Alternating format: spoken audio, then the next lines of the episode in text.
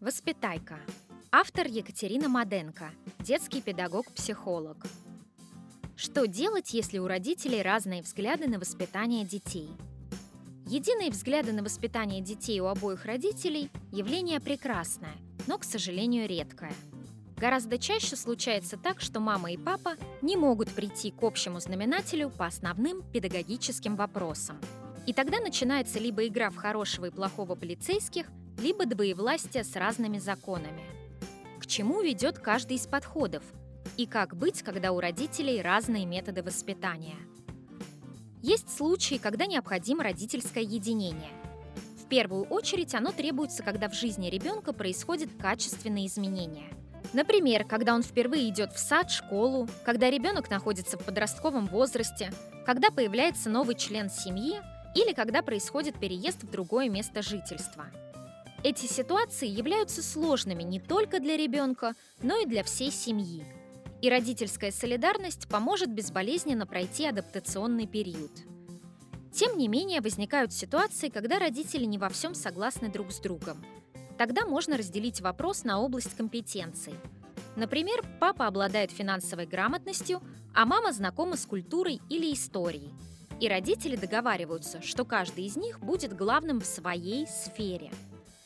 Каждая семья хоть раз в жизни сталкивалась с ситуацией, когда один родитель ругает, а другой жалеет. Если это повторяется регулярно, то ребенку ничего не остается, кроме как подстроиться и научиться извлекать свою выгоду из этого. Рассмотрим четыре основные ошибки, которые совершают родители, имеющие разные взгляды на воспитание детей. Первое. Споры при ребенке. Порой из-за разногласий по поводу воспитания между родителями не просто возникают споры, а разгораются настоящие конфликты. И самое плохое – это начать выяснять, кто прав, а кто виноват в присутствии ребенка. Для разбирательств лучше выбрать другие время и место.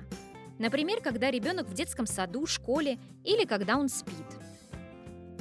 Если выяснять отношения в присутствии ребенка, то он быстро поймет, что из разногласий можно вынести выгоду, например, в виде поспешного согласия родителей на какую-либо его просьбу. Или ребенок может начать манипулировать, обращаясь в разных ситуациях к тому родителю, чья позиция ему выгоднее в данный момент. Таким образом, он может уходить гулять, не доделав уроки, или пользоваться планшетом без ограничений.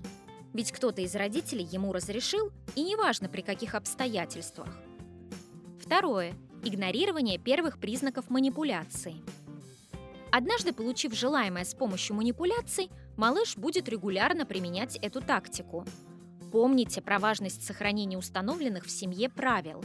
Истерики, заканчивающиеся уступками, когда границы дозволенного меняются в зависимости от обстоятельств, верный путь к уничтожению нервных клеток всей семьи в долгосрочной перспективе. Третье. Отмена совместного наказания одним из родителей. Например, родителями было принято решение лишить ребенка гаджета на два дня в качестве наказания.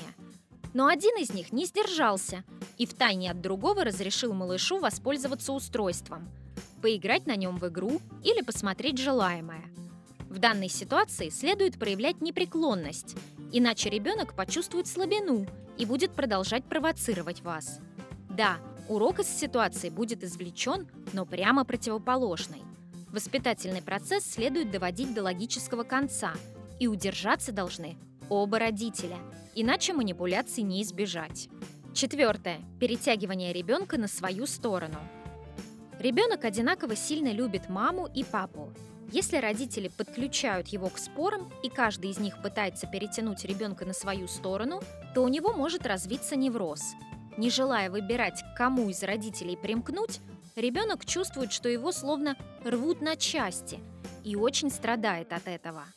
Отсутствие единого взгляда на воспитание ребенка можно объяснить разностью подходов.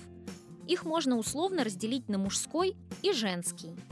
Чаще всего позиция мамы – это любить, жалеть и полностью принимать своего ребенка. В свою очередь, позиция многих пап – любить свое чадо за какие-то хорошие поступки, за результаты, достижения и поучать его за проступки. Во многих семьях мама воспитывает ребенка в более мягкой манере, жалеет его, когда он упадет, объясняет, что нельзя обижать других детей. А папа придерживается иных методов, более жестких. Он учит давать сдачи и не плакать, ставит ребенка в угол за любую провинность. Конечно, лучше заранее обсудить взгляды на методы и принципы воспитания, но если все же возник спор, то решать его нужно здраво и цивилизованно, сместив акцент со спора на цель – воспитание нужных качеств личности вашего ребенка. Часто возникают ситуации, когда взгляды родителей диаметрально противоположны. Это может касаться, например, увлечений и развития ребенка или методов его наказания и меры дозволенного поведения.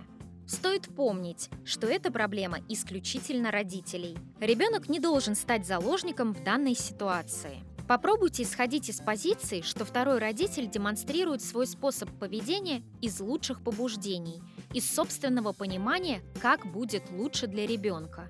Тогда получится, что вы с супругом превратитесь из оппонентов в союзников. Акцентируйте свое внимание и внимание вашего партнера на том, что у вас изначально нет противоположных целей. Вы хотите сделать лучше вашему ребенку.